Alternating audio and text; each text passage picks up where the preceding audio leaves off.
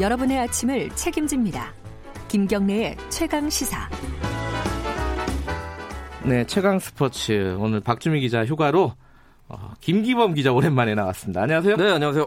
잘 지내셨죠? 네, 잘 지냈습니다. 자, 오늘 손흥민 선수가 좀 안 좋은 네. 일이 있더라고요. 저 오늘 저기 토트넘 리그 경기에 출전했는데요. 네. 자, 후반 15분에 퇴장당했습니다. 어쩌다 어, 그랬어요? 첼시가 상대였는데 첼시 상대 선수 리디거 선수와 네. 몸싸움 경합 끝에 이 몸싸움에서 넘어졌거든요. 넘어져서 일어나는 과정에서 왼쪽 발을 그 리디거 선수 상체를 향해서 차는 행위를 했어요. 아, 그 고의적인 가격이다 이래서 아, 심판이 고의적으로 봤군요, 그걸. 네, 음. 그 비디오 판독, VAR 판독까지 가가지고 심판이 결국에는 아 고의적이다. 그래서 퇴장을 선언했습니다. 어허. 네, 퇴장이요. 근데 손, 손흥민 선수에게 좀 낯설지가 않은 것이요.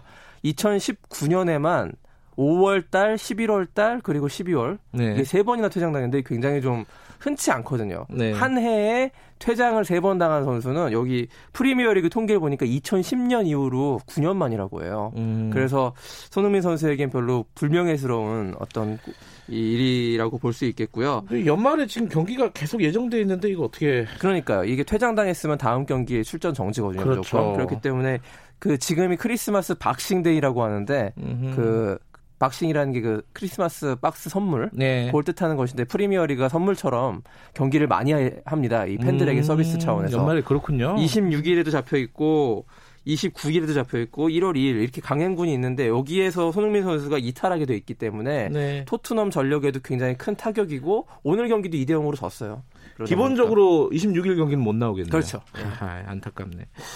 어, 국내 경기 좀 알아보죠. 네. 그 UFC가 있었는데 정찬성 선수가 굉장히 좋은 경기를 펼치고 이겼다면서요? 보니까 종합격투기 최고봉이라고 할 수 있는 UFC 예. 이게 우리나라에서 그 흔치 않게 열렸어요. 부산에서 네. 열렸는데 이 대회에서 역시 최고 화제는 우리나라의 정찬성 선수 코리안 좀비라고 맞아도 맞아도 쓰러져도 계속 일어나는 그런. 별명을 갖고 있는 정찬성 선수가 예. 프랭키 에드가라는 선수 이 선수가 굉장히 좀 전설적인 선수거든요. 38살로 UFC에 살아있는 전설로 불리는 강자인데 1회전 1회 3분 만에 TKO 승으로 통쾌하게 우리 정찬성 선수가 빨리 끝났어. 좀 싱겁더라고요. 거뒀습니다. 네. 네.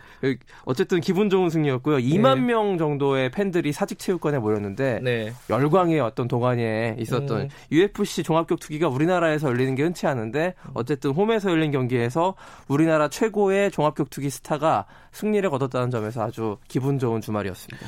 이세돌 구단은 결국은 마무리가 어떻게 된 거죠? 주말에? 네, 마지막 3국 그 저 인공지능 한돌과 네. 첫 판에서 이기고 둘째 판 패한 다음에 마지막 3국에서 주말에 열렸는데 여기서 아쉽게 패하면서 한국에서도 졌군요. 결국 음. 패하고 마지막 유종의 미를 이렇게 거뒀는데요. 인간이 저 인공지능한테 승리를 거둔 마지막 인간으로 역사에 남을 수 있는 그러니까요. 런 이세돌 선수입니다. 알파고도 이겼고 한돌도 이긴 게 기록이 되는 거죠. 그죠? 그렇습니다. 알겠습니다. 오늘 여기까지 듣겠습니다. 고맙습니다. 고맙습니다. 한 주간 잘 부탁드립니다. 김경래 최강사 1분 여기까지고요. 잠시 후 2부에서 뵙겠습니다.